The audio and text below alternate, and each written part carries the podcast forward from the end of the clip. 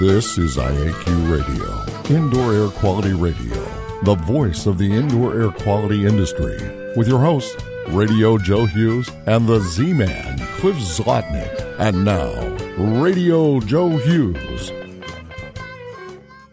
Good day and welcome to I A Q Radio Plus. This week, we welcome back Tony Havics. We're going to talk a little bit about surface protectants, a topic that is right on top of all of our minds right now, especially those who are managing buildings.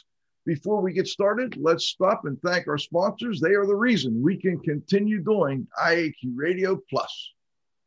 Our marquee sponsor is Instascope at instascope dot co. Our association sponsors are the American Industrial Hygiene Association at A I H A dot org, the American Conference of Governmental Industrial Hygienists at A C G I H dot org, the Cleaning Industry Research Institute at C I R I science dot org, the Indoor Air Quality Association at I A Q A dot org, the Restoration Industry Association at restoration industry dot org, the Institute for Inspection, Cleaning, and Restoration Certification at I I C R C dot org, and Healthy Buildings America twenty twenty-one at H B twenty twenty-one dash america dot org. Industry sponsors are A E M L Laboratories at A E M L inc dot com, Particles Plus at particles plus dot com, Grey Wolf Sensing Solutions at grey wolf sensing dot com, T S I Incorporated at T S I dot com, and Healthy Indoors Magazine at healthy indoors dot com. And now you can win a cool prize. It's time for the I A Q Radio Trivia Question. Be the first to correctly answer. Simply email your answer to c zlotnick at c s dot com. Or if listening live, just text your answer from your computer. And now, here's the Z-Man. Hello, everyone. Congratulations go out to Terry Sofer Senior, who was first to identify Doctor Kurt Seamers as the original owner of the ship that brought the fictional character Vito Andolini to the United States. The I A Q Radio Trivia Question for today, April thirtieth, twenty twenty-one, has been sponsored by T S I Incorporated, an industry leader in precision instrumentation for the monitoring of indoor air. Learn how to expand your I A Q investigations at T S I dot com. Here is today's trivia question. Unlike other types of product labels, what statement must appear on E P A-registered pesticide labels? Back to you, Joe. Thanks, Cliff. All right, so today we're going to discuss some recent work Tony Havics has done on antimicrobial surface protectants uh, in conjunction with a client who provides integrated facility services to more than six hundred customers. Tony is an honors graduate from the Georgia Institute of Technology. His bachelor's degree is in mechanical engineering. He's a registered professional environmental engineer with over twenty-five years of experience in the industry. He's also a C I H and has volunteered on numerous A I H A and other committees. And he's also our I A Q Radio go-to guy for industrial hygiene and related topics. Welcome back, Tony. Good to be back, Joe. Good to be back. Always great to have you, sir. Hey, what we'd like to do is first, um, I want to set this up a little with Cliff, but before we do that, can you tell listeners a little bit about what led to the uh, development of this paper? Yeah, so I was hired by uh, Cushman and Wakefield Services, and they had uh, you know, over a thousand clients across the U S that they were doing work for in terms of their cleaning protocols as well as their um, general overall uh, management uh, for the buildings. And they kept on getting calls about what they should do with these these potential surface protectants that were being offered to them. And so they came to me and said, can you uh, take a look at the science behind them and help us uh, fit into them uh, groupings and, and ratings so we can decide which ones we might recommend and which ones we might not recommend and, and what for and what, what they what, what they couldn't be used for. You know, it's interesting because there's a lot of confusion around this topic. You know, what what has to be registered, what doesn't have to be registered, what's exempted, and so on. And My co-host, the Z-Man, has been dealing with this for many years, and I thought we'd go into a little background with him, kind of set things up. First, starting with uh, FIFRA, the Federal Insecticide, um, Fungicide, and Rodenticide Act. Cliff, what is a pest? I mean, it, okay. FIFRA regulates pests. What That's is a good a pest? question. Well, according to FIFRA, a pest uh, broadly includes any insect, rodent, nematode, fungus, weed or virus or bacteria or other microorganism on man or in other living organisms. That's that's their definition. It's it's pretty broad. And I think uh, if we go off on FIFRA, what FIFRA is, is the Federal Insecticide, Fungicide, and Rodenticide Act. And E P A kind of uh, handles that both with uh, product registrations and also So on the uh, enforcement side. So it's FIFRA that regulates uh, registration, distribution, and sale of these products, you know, in the United States. Um, I, I think the, the next question, one that's most important, is we talked about what is a pest, and I think the next logical question is what's a pesticide?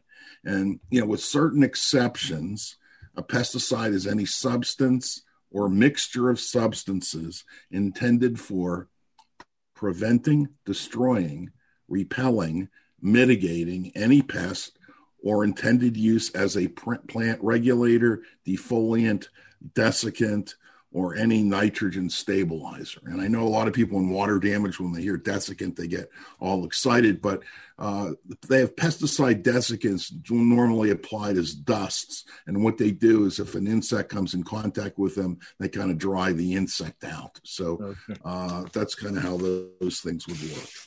Now, lately with COVID, we've heard a lot about this treated article exemption. I wonder if you could tell listeners a little bit about that.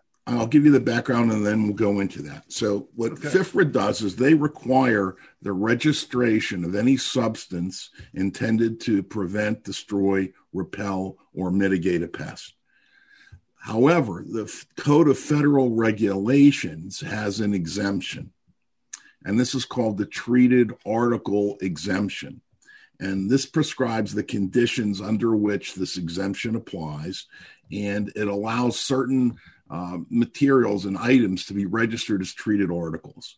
So what a treated article is, is an article or substance treated with or containing a pesticide. And that purpose of the pesticide is to protect the article or substance itself. You know, for example, paints might contain uh, an, an antimicrobial to preserve the product while it's in the can so it doesn't smell, and also to maybe provide some antifungal protection, you know, once the product uh, is applied. Uh, wood products are exempted actually from, uh, from, from, from treated articles. Hmm. Okay, the, the claims on these products are, are quite limited. Uh, you're limited to making a statement like this product contains a preservative, for example, fungicide or insecticide, built in or applied as a coating only to protect the product.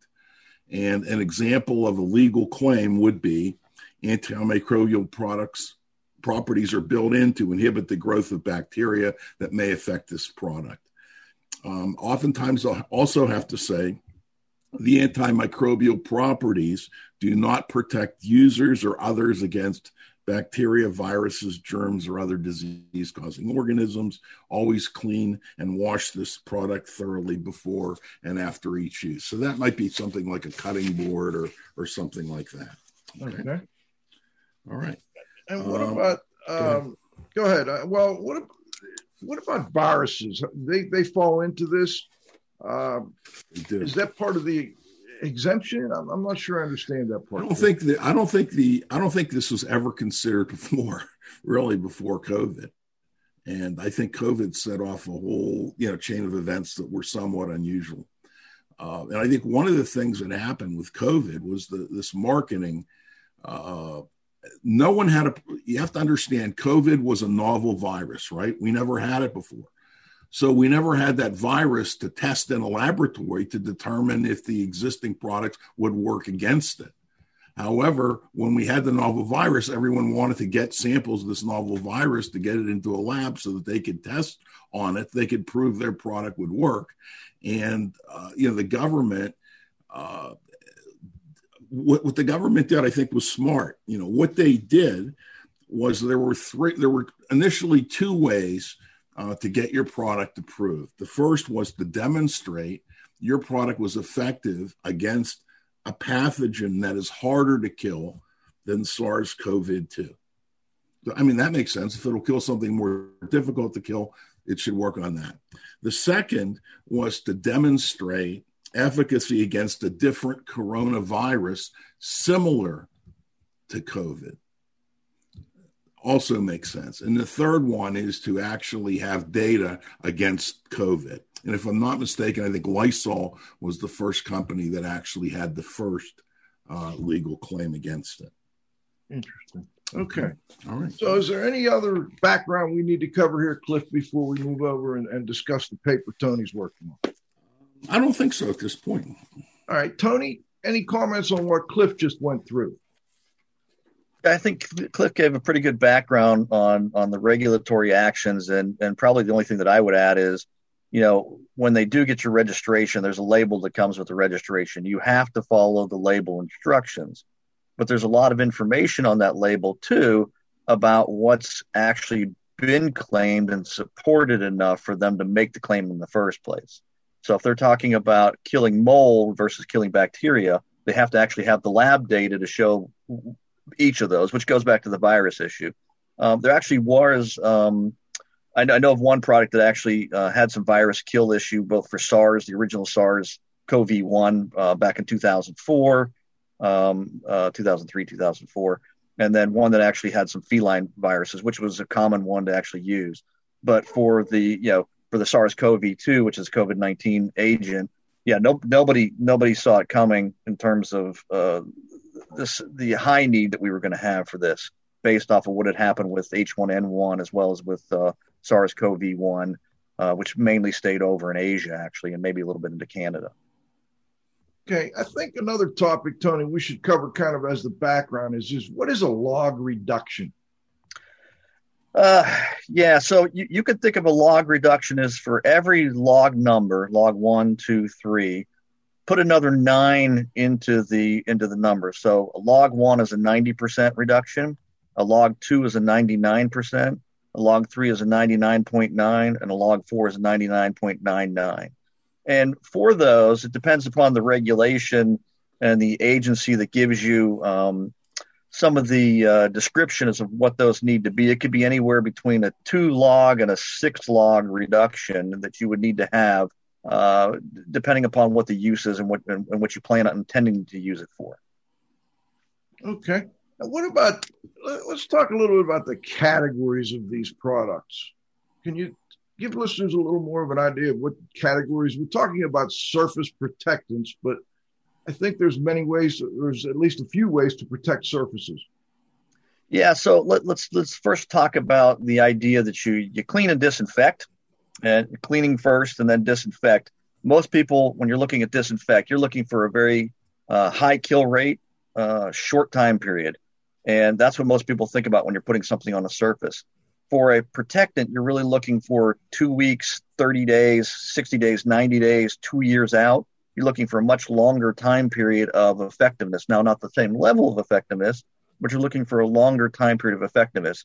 For the purposes of the agents that I looked at, which started out as seven, I added six to them, and then uh, uh, C and W came back and added another two. So I ended up with about fifteen different agents that I tried grouping. And with inside of that, you could say there's a group that fits into the zero to thirty days, a group that fits into the thirty to ninety days, and then there's a, like a ninety plus day uh, grouping uh, based off of generally the efficacy and how it's intended to be implied and how the labeling is actually set up. So you can group them in terms of how long they're intended to kind of last and give some level of efficacy. And then you can also group them by whether they're a liquid uh, or whether they're a solid. Um, or whether they're actually a solid that's that's that's put in place uh, as a sheet or something like that over over a surface, um, uh, or something like copper. Uh, there's also some polymer-based films that I'll talk about here shortly. Uh, and, and those would be a, a, a solid type as opposed to a liquid spray. You can also group them by how they get applied, whether you can paint them on, roll them on, or whether you have to electrostatically spray them, how, you know, how the application would be. So they do have some different ways of, of actually looking at, you know, h- how you might want to group them. And then lastly, you look at what's the what's the mechanism that they work by. So some of these, you know, work um, essentially uh, by the, the chemical aspects. Some of them work by more of a physico aspect uh, of how they actually limit the the, the growth or the transfer of of, uh, of these biological agents.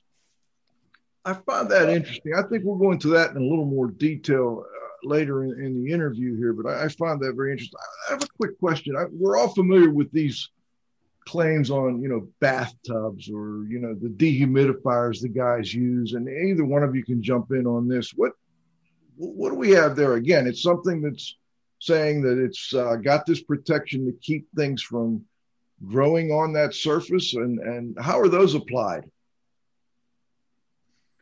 It can either be built in, like they, for instance, they have additives uh, that are added to the, you know, to the plastics, and triclosan uh, is a very, very common one. Uh, you know, all the Microban products, that was uh, the original patent was adding triclosan to plastics. And then they have some that could be sprayed on, uh, and they do that in certain times with textiles and things like that, where it could be a spray on or a dip treatment. And Tony may have some things to add to that as well. Tony? Yeah, so, you know, as Cliff mentioned, you can actually build some of these antimicrobials into the product material as as you're doing it, whether that's a plastic or whether that's even a textile. Uh, it can be it can be put onto the, the fibers or sprayed on afterwards. Um, and they, they they have various ways of doing that as well. And that's where actually a lot of the money is, is over the years has been putting them on products for, for product usage, not for application on surfaces in an office or in a hospital or something like that. Gotcha. What I'm going to be talking about mostly is going to be um, the ones that are applied after product production. So they're they're not they're after you get a product, a desk, you know, carpet, walls, uh, elevator knobs.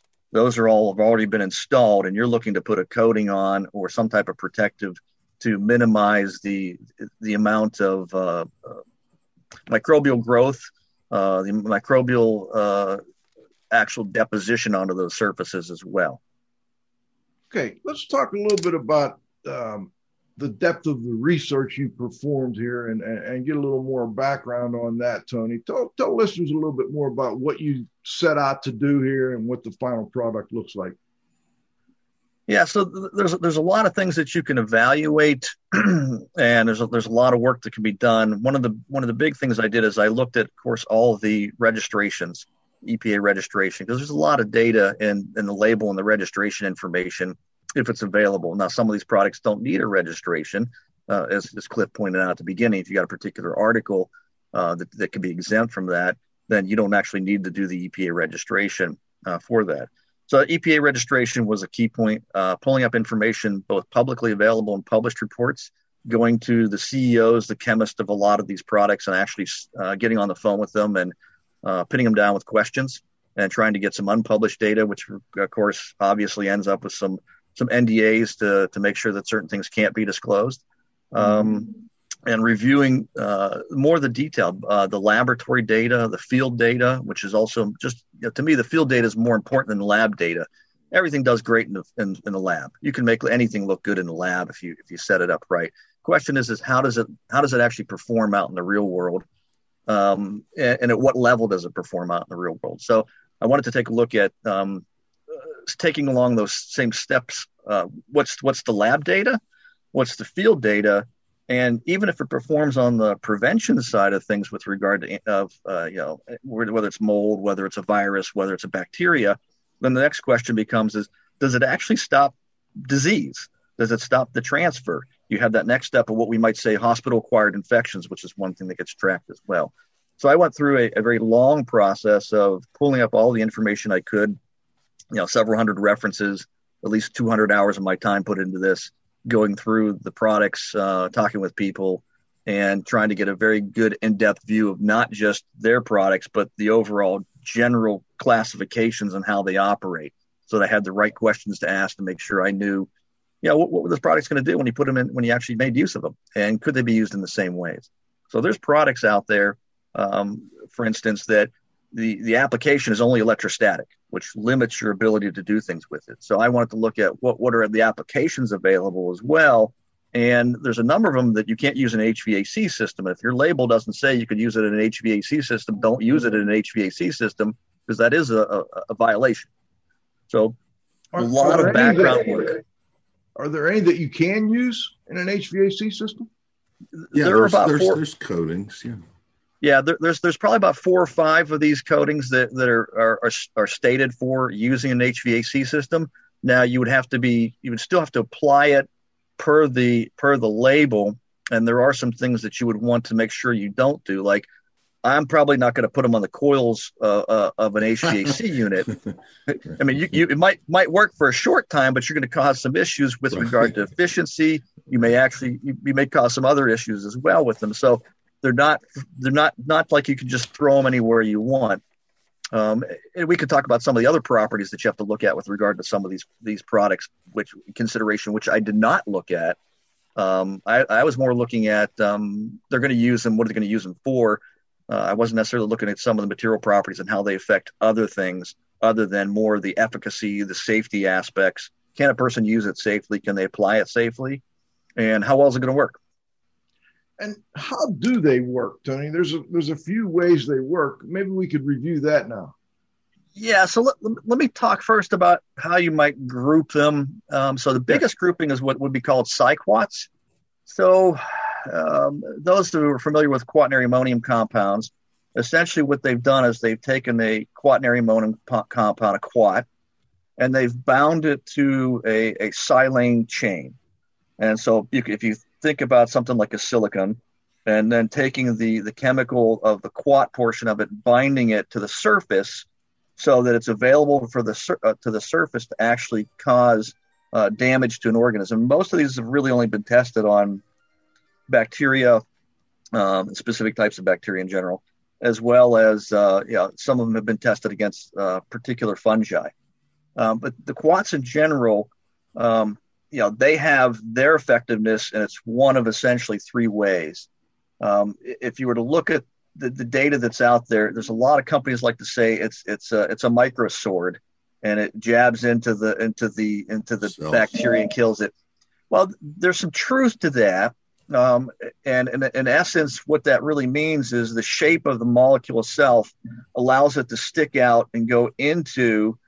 Uh, and disrupt the, the, the cell surface, the outer layer of whatever it is, maybe a bacteria or maybe maybe a fungus, and that that's one mechanism. But that does it can't be can't explain everything, and so you'd have to go to a second uh, mechanism, which those also function off of, which is an ion exchange mechanism, which causes some some charge issues, which then disrupt the molecules, uh, and then there's a phosphos phospholipid sponge effect that also creates some some damage to. Um, Uh, to some of these organisms. Now, those are three different mechanisms. They all kind of work for the siquats and probably at different levels based off of all the published evidence and some of the unpublished stuff that I'm aware of. So functionally, they have uh, you know, a somewhat chemical physical aspect, a very much a charge aspect, and then a very much a chemical aspect for the siquats. But if you go into the metal ones, you know, like like copper or um, silver, you know, they actually, you know, the copper is known for releasing copper ions or having the copper available there. And and then um, actually um, generating a reactive reactive oxygen species, which then disrupts the, the, the cellular process and then causes the, the cell to actually die. So that's a different type of, of functionality. The silver actually does it by by binding with some of the sulfur components of, of the of the cell walls itself, which then actually disrupt and eventually kill it. So those actually have different functionary ways of, of actually working. And then if you want to look at um, you know photocatalytic oxidation, uh, these these uh, films that you can put over surfaces, those typically have a titanium dioxide layer. That t- titanium dioxide layer with uh, U V light, uh, high light source, then produces a, a reactive oxygen species that can that can actually then react with the, the, the organism and eventually kill the organism. Now, there's there's some obviously some limitations to what it can do, uh, and whether or not that's been proven on for, for field usage as well. Then there's these physical structure materials, which are actually designed to do a couple of things. One is don't let the organism attach to the surface in the, in the first place, which means that if you're going to have something on there, it doesn't get on there in the first place, and then it's not available for transfer. It's also not available for growth. And then limit the, the actual biofilm growth potential over time by not allowing it to actually uh, spread itself out and, and, and multiply. And those physically structured ones are, are kind of interesting. And actually, Joe, let, let me um, let me do a screen share here for a second. Yeah, that's a great idea. I think that'll help. And um, and I, let me go back first to what Cliff had already talked about with susceptibility of these organisms to disinfectants. And and you notice that, you know, these bacterial spores, Bacillus subtilis, uh, Bacillus magicarium, spore formers are the toughest to kill up at the top. Then your mycobacteria, your non-enveloped viruses, your fungi, your bacteria, and then your enveloped viruses, which is where uh, SARS-CoV two lies. And so those are actually the easiest to kill. And so when, when Cliff talked about if you can kill the spore formers and you can kill the fungi and, and the gram-negative bacteria, you should have no problem with the viruses. And that was pretty much the one of the mechanisms behind making those choices that E P A actually went ahead and made. Um, these quaternary ammonium compounds, you know, there, there's there's basically a, a positive uh, nitrogen sitting in there. And, and some of this charge effect is what actually helps with the antimicrobial aspect of it. And that can be attached onto a, a, um, a silane and kept on the surface so that when the material touches the surface, this organism touches the surface, it's a contact kill. Now, it's important to re- recognize that that contact kill is very important in terms of the spacing. It's literally got to touch it. It's got to physically touch it, and just a small amount will make a difference, and I'll, I can talk about that in a little while.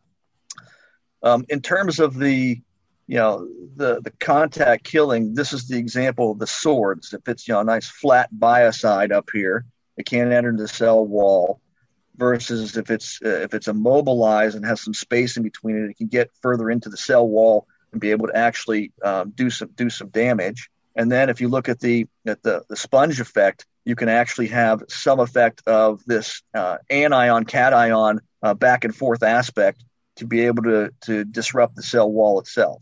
So those are those are the two ways that I mentioned previously. And then the physical way. So this is um, this is a uh, scanning electron micrograph that I took um, of a sharklet. And sharklet's a trade name for a material that basically is a particular imprinted pattern based off of what's on the surface of a shark.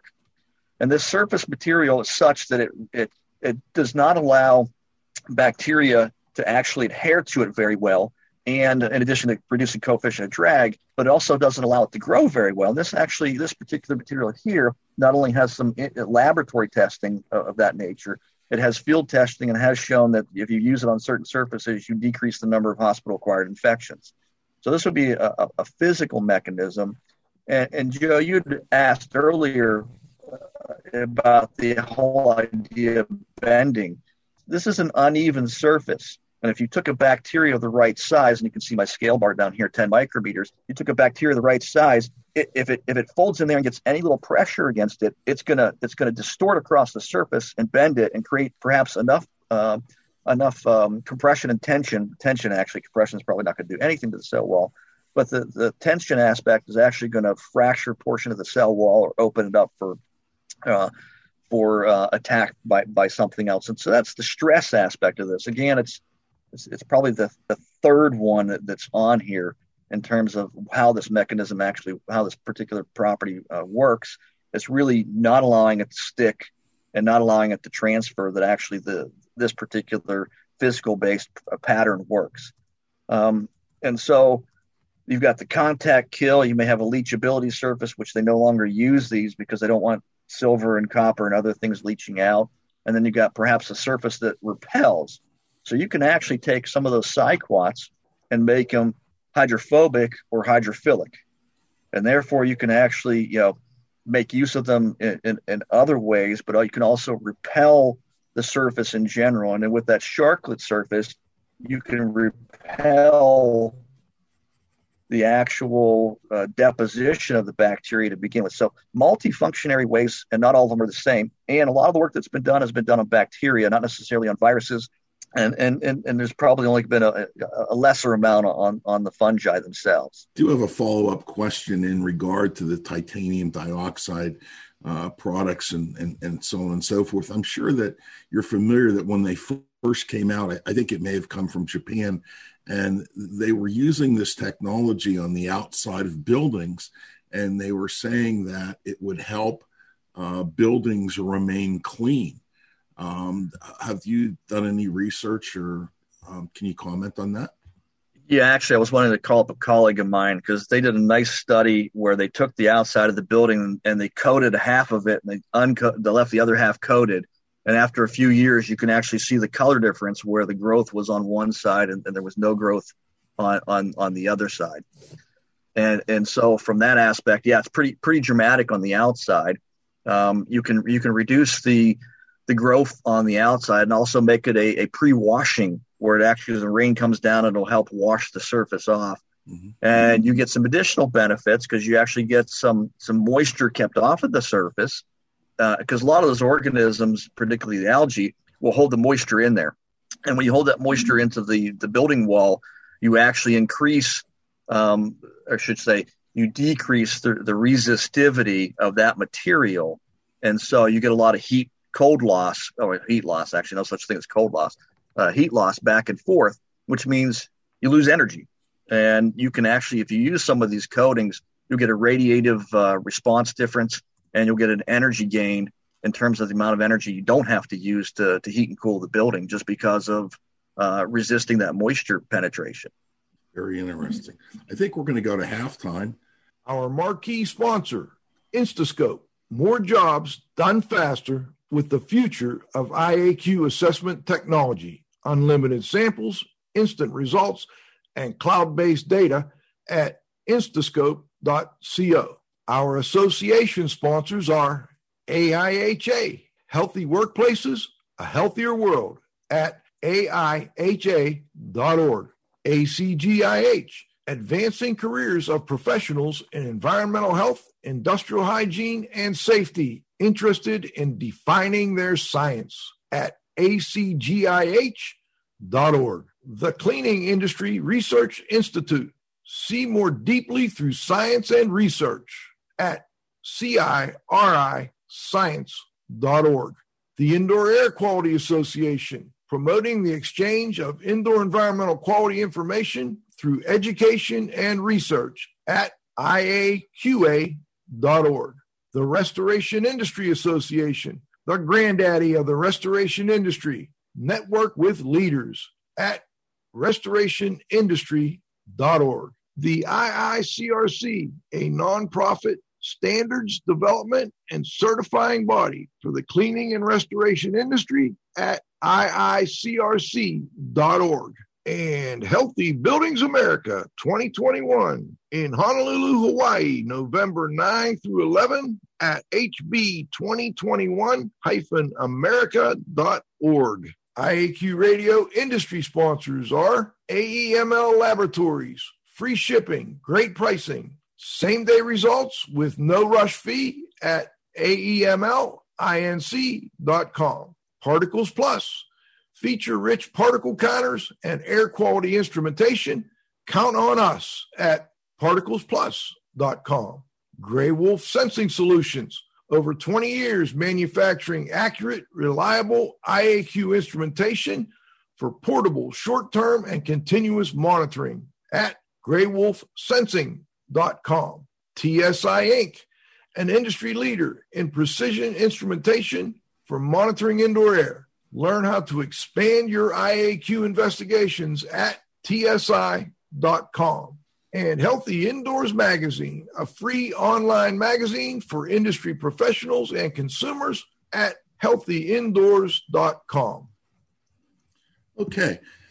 Uh, Tony, let's talk about some of the material properties. uh, it, it, you know, you looked at a really diverse group of, of different materials, and, you know, in certain situations, uh, that the deciding factor may be based on a combination of efficacy and performance and some type of uh, specific uh, material property. So if you could speak on that, I'd appreciate it. Yeah, so so for the most part, a lot of these were liquid coatings and the rest were solids that you would apply to a surface or were solids themselves. Obviously, the, the solids um, have a better wear capacity, um, and so they'll they'll last better. But that doesn't necessarily mean you're going to get the efficacy off of it, because that wear may actually mean getting rid of the surface that you want. That's not the case with the copper material, because you keep on replenishing the copper because of the way it's it's, it's embedded in the in, into the material. There's a number of things that I did not that I looked at, but I didn't actually do rankings or or or, or, or um, true evaluation. I kept them in the back of my head, but there are some properties that are important to look at that I did not look at when I graded these materials. Uh, so, what are the acoustics of once you apply it to it? What's the uh, resistivity value if you're putting it on a wall? Uh, how long does it last in terms of uh, uh, wear resistance? Um, what's the flame spread, smoke development? Because you're putting these on a variety of different surfaces, and if something happens, you don't want it to actually um, cause you more harm than good. Mm-hmm. Um, you know, what's what's the heat aging with load? Most of these, fortunately, are, are designed to be applied inside as opposed to being outside. Uh, one of the coatings uh, is actually a paint. Um, it, is, it actually can be applied outside and has very good kill capacity. But uh, other than that, most of them are intended to be used inside, and as such, you know, their their wear capacity uh, is also limited. So you don't expect them to be sitting around for uh, two years later. Um, they will wear down, and they will uh, they'll actually get um, uh, they'll actually get dust and debris on them, which is a which is a big issue. And Cliff, you know, you and I have talked about this. You know, what's what's the what's the benefit of having one of these things if if you get something on the surface of it? And I'm going to go ahead and share it, do a little screen share again here, because I think it's important to to take a look at, um, you know, one of the things that I did look at. And uh, Jonathan, if you want to take my video my um, video off and just leave the audio, um, I. Yeah, I have here uh, an image of what's called a polycarbonate filter that we use for air sampling. And these little round circles that you're actually seeing in here uh, are holes through this polycarbonate filter. And there's a starch grain on one, and there's a there's a actually a rat hair on one, and a, and a um, uh, hair hair from an underside of a leaf on this one. So this is on a typical uh, polycarbonate filter. Here we have um, a dextrane grain, which happens to have come out of a frozen beer. So when you freeze your beer and uh, the dextrin comes out of it, and it, that's what makes it taste all nasty and gritty. But just to give you a, a, a size of those little bitty grains compared to the size of the holes of the polycarbonate filter, they're ten micrometers wide. And then here we have an image of a diatom with that hole over to the left. And you can see right through that hole. The thickness of this filter is actually ten micrometers. And there was a wonderful study done that showed that if you use a polycarbonate filter like this and put bacteria on top of it, the underlying uh, protective coating does nothing. It does not kill the bacteria. It needs a contact surface. It really does need that contact in order to kill it. It's not just going to, you know, exude some vapor and, and actually do something that's going to actually prevent that uh, bacteria from both living and growing. How many of the different coatings that you looked at had the capability to be self-cleaning? Let's let's, let's define self-cleaning, Joe. uh, Cliff, you know, one of the two, we talked about this, um, you know, how, how self-cleaning. Um, you can't self-clean these coatings unless they're on the side of an exterior of a building where you get the rain wash them all the time. Okay. Uh, you still, with these coatings, you still have to clean. You can't just okay. put them on there and expect them to continue working, as I just uh, th- uh, showed right there. ten micrometer worth of dust, which is pretty much nothing. That doesn't take very much. Mm-hmm. Once that dust gets on there, it prohibits the, the coating from actually doing its job. And so if you get any significant amount of dust deposit on there, it needs to be cleaned off. And that happens on a regular basis, um, which is one of the reasons I have issues with um, the photocatalytic oxidation devices in general. Uh, as soon as you get dust on them, they're not going to operate well. You need that surface contact. You need that reactionary aspect. And if it doesn't get it, you're not gonna. It's not gonna be very usable. So, keeping the surfaces clean even after you've applied a, uh, a coating is important. Um, you'll get some some pretty good um, you know, efficacy if you don't have a lot of d- dust and debris settling on it. And some of the field studies I looked at with some of these, uh, you know, after ninety days, you're going to get, uh, you know, we have about uh, forty percent reduction versus not treating the area, maybe a sixty percent reduction in some in some places. So it's not the log three kill of ninety-nine point nine nine. It's less than one log. It's not even ninety percent. You know, typically these these long-term uh, product, longer-term products in the uh, thirty to ninety-day usage are only going to give you a forty to sixty percent reduction uh, in in usually bacteria, and it's typically measured by A T P. A lot of times they haven't done it with regard to actual bacteria or fungal growth. The exception to that actually is Microban, which I am going to name as a product that's been out there the longest. It's got the most history with something. Um, and it actually does, uh, it's done pretty well over sixty month periods. Uh, a lot of these other ones, when they're actually tested, if you read the fine print, they reapplied it every thirty or days or ninety days. Mm-hmm. And so it's not like it's going to last a year. They reapplied it every ninety days for a year. And that's why it worked, is because they were doing a reapplication. And then, and if you're using it in a hospital, which is where a lot of the studies come from, you're cleaning the surfaces, whether that's a typical clean or a terminal clean. You're going to be cleaning the surfaces on a regular basis. And if you don't, you're going to build up that, that, that dust level or debris level, and they're not going to have that contact kill capacity on that surface. So it's very important to recognize that you got to clean the surfaces. You can't just put them down and leave them there and think, ah, I don't have to worry about it. You know, one of the things that, that, that I thought was that with all the hoopla about going in and spraying all these disinfectants and, you know, the the electrostatic spraying, you know, these buildings top to bottom and so on and so forth, uh, there was really nothing left after the dwell time of the product, after the product dries. You know, there was no lingering protection whatsoever.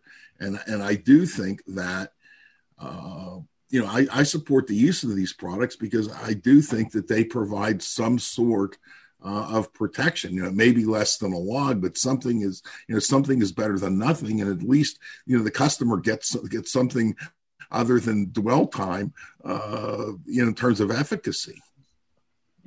Yeah, well, there's an assumption that you got the dwell time to begin with, which has been an issue, and I think right. in the industry in general, that they haven't allowed proper dwell time. There's also the, um, you know, You, you mentioned it, you know, they evaporate pretty quickly, but if you actually look at the, the dispersion of it across the surface, unless you get the right distance away from the surface when you're doing electrostatic, you're not going to get enough coverage to begin with anyway. And and after they leave, yeah, they, they hold a place in that they're not they're not a panacea. They're an incremental improvement. They're, they're, you know, they're not fabulous, but they're incremental. And the question is, is do you want a little bit of more uh, rather than regular? And, and in a hospital, it can be beneficial to do that. Um, and so the question is, is, does it make sense on a um, on an economic basis? Uh, does it make sense on making sure that if you're the one in that building and you're you're offering a high class building, a class A space, and they want to have it at a certain level, do you does it make sense to do that? Because that's what the expectation is. Um, So there, there are, you know, there, there's a level of grades. It, it's a continuum, and the question is, is where do you want to lie on that continuum with regard to both risk and presentation of what you are doing for uh, to, to maintain the space in a, in a healthy condition. That does depend upon risk. A lot of these work really well because if you, you're testing them in a hospital, that's a high risk area. It's easy to show a difference in a high risk area than it is in a lower risk area. Um, you know, I, I've done the numbers. And if you look at it, you know, you think about it, you know, with the cases, you know, there's there's a one in a thousand chance of uh, there's about at the peak, I think we were at six people in a thousand had had had the virus. So, you know, your chances of actually having uh, a significant need for it, unless if you particularly if you're spaced out in an office, probably isn't there. Now, there's other benefits to these cliffs that uh, you and I have talked about, you know, reduction of M R S A. Yeah, reduction of of of uh, some of these um, viruses uh, that that are very surface contact issues, and so there's benefits on the, that side as well that nobody's talking about because everybody's focusing on SARS-CoV two. So, yeah, there's there's um, there's things that you can you, you can do with regard to that. You know, and Ed Light in, in the uh, in, in his little chat here has has posted an idea. You know, what about the the soil loading and the testing for E P A?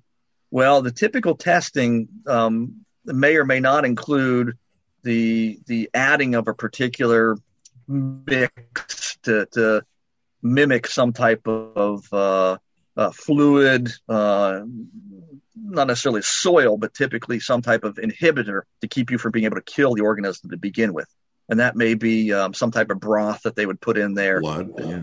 in or blood or something like that, just to keep you during the testing process. Soil is typically not done because soil is really good at preventing it from working. Um, yeah, you'd have to go, you'd have to go to a disinfectant for it to actually work. And so from that standpoint, you have to match the testing to the field, which is why I, as I say, go to the field test. Does it work in the field? It can work in the lab pretty well, but does it actually work in the real world where, you, where you're actually trying to apply it? So what are the big take-homes here, Tony, from this? And then if we get a chance, folks, we will jump into some of these other questions. So if you look at the criteria that I that I set aside, you have the different things that Cliff and I both talked about. Is it E P A registered? What's the effective time? Do you have the field studies? Do you have the application? And do you have the technical expertise? You know, beyond that, you have to ask yourself, you know, um, what's the maximum time period I could use it? And as a take-home, I'd have to say, you know, there is no silver bullet. There's no awe-inspiring antimicrobial that's going to do it. Um, you're going to get probably a forty to sixty percent reduction if you're looking for like a ninety day add-on. And if not, you're, you're, you're really only getting, um, you're not getting what you, you're getting something less than what you expect. So don't expect it to be something fabulous. Expect it to be an add-on, a little incremental in, uh, movement towards reducing the, the bio burden, the, the overall bio burden itself. All right. That's, what do you think? Let's go to the roundup, Cliff. You got it.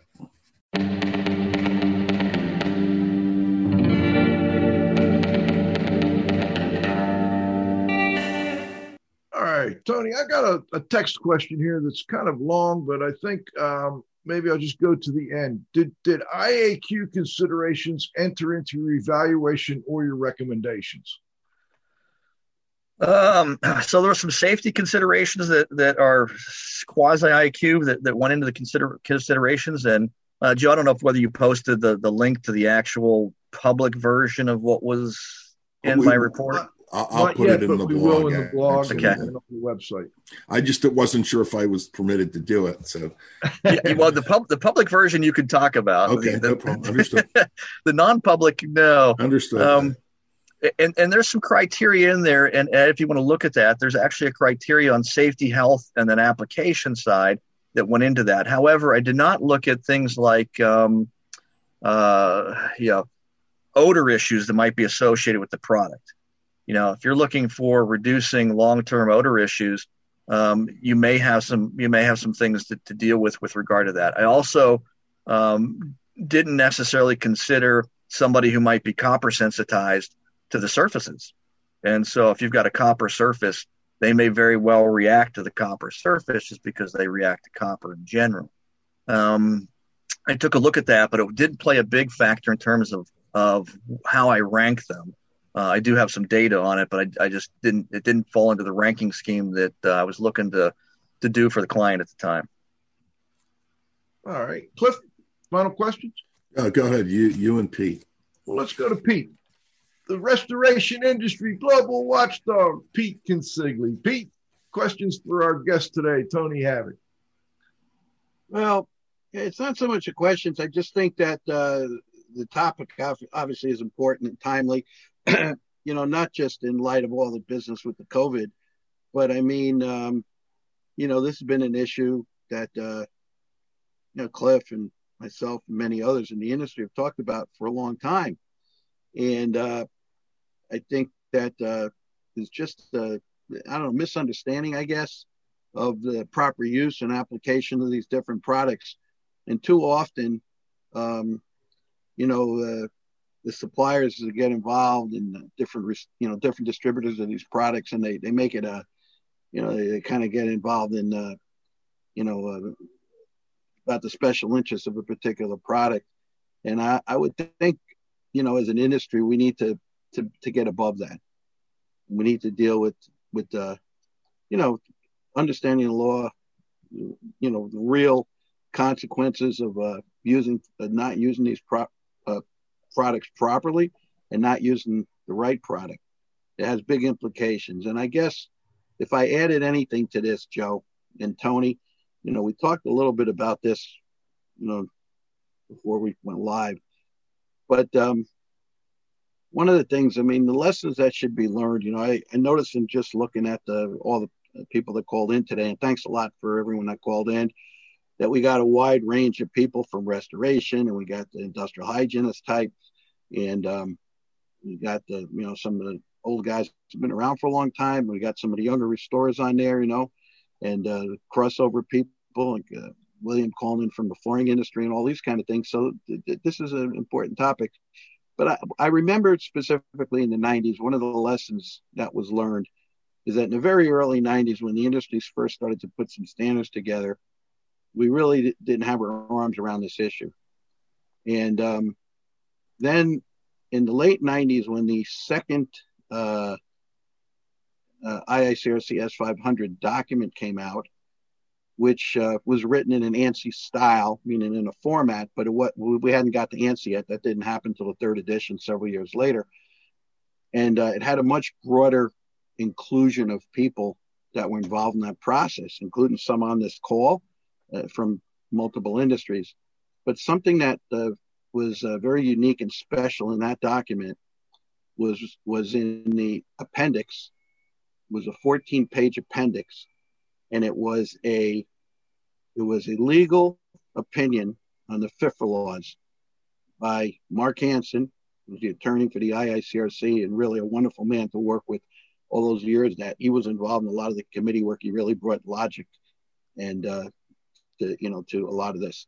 He wrote a fourteen-page document and explained to the industry what FIFRA was, the importance of it. But to this day, twenty plus years later, I still remember his conclusion at the end of the fourteen pages. And it was a short paragraph, but I very specifically remember this, Mister Zlotnick, and I know it will go into the blog. He said, it's important for the industry to be in compliance with the FIFRA law, because violation of the FIFRA not only has the health implications and legal and liability implications, said, but it's a violation which could bring uh, criminal charges, to paraphrase. And the difference between a civil action, as many of you know, even though we're not lawyers, but we get involved in contracts and dealing with this, is a civil action has financial penalties. Criminal action can have financial penalties, and also you can go to jail. And so that was twenty some odd years ago that that was in our industry standard as an appendix by the lawyer who represented our industry standards organization. He said, you guys need to pay attention to this, because not only is it the right thing to do, it could have, you could violate it. It could have criminal, criminal penalties. So here we are all these years later, and still talking about it. Absolutely. And I guess we'll continue to talk about it because it's because it's important. Yep.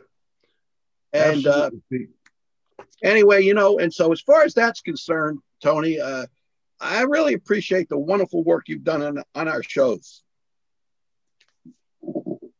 Thank you, Tony. Thank you, Pete. Hey, Tony, before we go, and this ties in a little bit to the questions, there's other variables. I don't know if you got to chance to talk about, but I, I, I lost my internet there for a while, but things like material properties, um, acoustics, R value, and how these products affect flame spread, smoke development, you know, toxicity, um, how removable are they? Do they leach? And tying into what Ed Light put in the uh, text box here, what about in the presence of water? What happens to these? Now, obviously, we can't cover all that right now, but I wonder if you maybe have some overview of uh, what you learned about those different topics during this process? We covered a lot of it, Joe, when, when you, you were off. Yeah. Good. Okay. But, okay. It, yeah, we, we did cover a lot of it. I mean, uh, probably the bottom line is nobody's looking at it right now. Um, I mean, I've looked a little bit, but most people are not looking at it uh, with regard to the processes. Um, you know, Ed had put in the chat with regard to, you know, what does water do to some of these surfaces? It depends. And he mentioned that Microban calls itself self-cleaning. It might be self-cleaning if you put it on the exterior of a building and let it rain on it, but it's not really self-cleaning. Um, I would point out that um, there is a concern that with the use of chemicals that you're building up chemical resistance to certain um, uh, you're, you're building certain uh, resistant um, organisms by selectively removing certain ones and allowing other ones to grow. And that, that's still being studied, although it doesn't appear to be as, as bad as most people think. Um, and then one last thing is that A I H A has a cleaning and disinfection guide um, that's made for the healthcare industry. It's got a pretty good background. Um, the next go around, um, I volunteered to add some of this information into that document, which will hopefully be updated in, in another year or two. Okay. And before we go, anything final you'd like to add, Tony? Anything? Maybe you could give us a little clue on other interesting things you're working on right now? Um, two twenty-two nanometer U V, uh, which which will eventually be coming around in, into the uh, into the industry. Uh, just questions with regard to that, but uh, yeah, there, there's a there's a number of things that still have to be answered with these coatings, and there's still a lot of work to be done. And so there there's there's things that are still going on right now, and we'll continue on. And as I come up across things, I'll uh, give you a call, Joe, and see if we can't get back on. You know, I'm also wondering real quick, how did this? Um, how did your client react? Uh, do you know if they made any changes to their processes and or their, you know, the way they treat the buildings based on your review here? They, they actually, they did. Um, they, they took it to heart and realized where they don't need to spend as much time doing certain things, and they wanted to do, wanted to use other products in other ways. We actually excluded some products. Um, Some of them because of poor care, poor um, customer service by the company. Uh, some of them because they couldn't prove that they actually worked. Um, and we had a conversation uh, uh, with one of the companies. Actually, we had a conference call with one of the companies, and they were not real happy about what I had to say about their product. And I said, well, just show me the money. You know, wh- where's your proof? Give me, show me your proof, and I'm good with you. We'll work through that. And and they couldn't. Um, and at that point, um, you know, I got a phone call from my client after the after the conference call and said, "Thank you for thank you for basically sticking to your guns, because we need to know whether it was real or not." Absolutely. Are they using something in in um, in the buildings, Tony?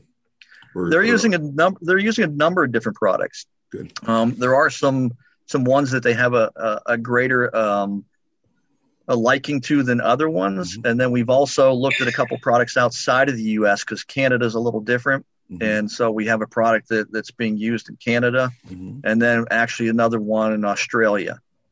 That's uh, it's, it's also a siquat. Mm-hmm. Very interesting. Tony Havics, thank you so much as always for joining us on I A Q Radio Plus. I want to thank Tony, my co-host, the Z-Man, Cliff Zlotnick, put a lot of time into this one. The restoration industry's global watchdog, Pete Consigli. John, you got to have faith at the controls. Our excellent sponsors, thank you so much for being sponsors and allowing us to continue to do the show. Most importantly, our growing group of loyal listeners. We will be back next Friday at noon with the next episode of I A Q Radio Plus. I think that's the Ralph Moon right. Show, by the way, on A T P. An excellent show. You don't want to miss that one. For I A Q Radio, I'm Spike Reed saying thanks for listening.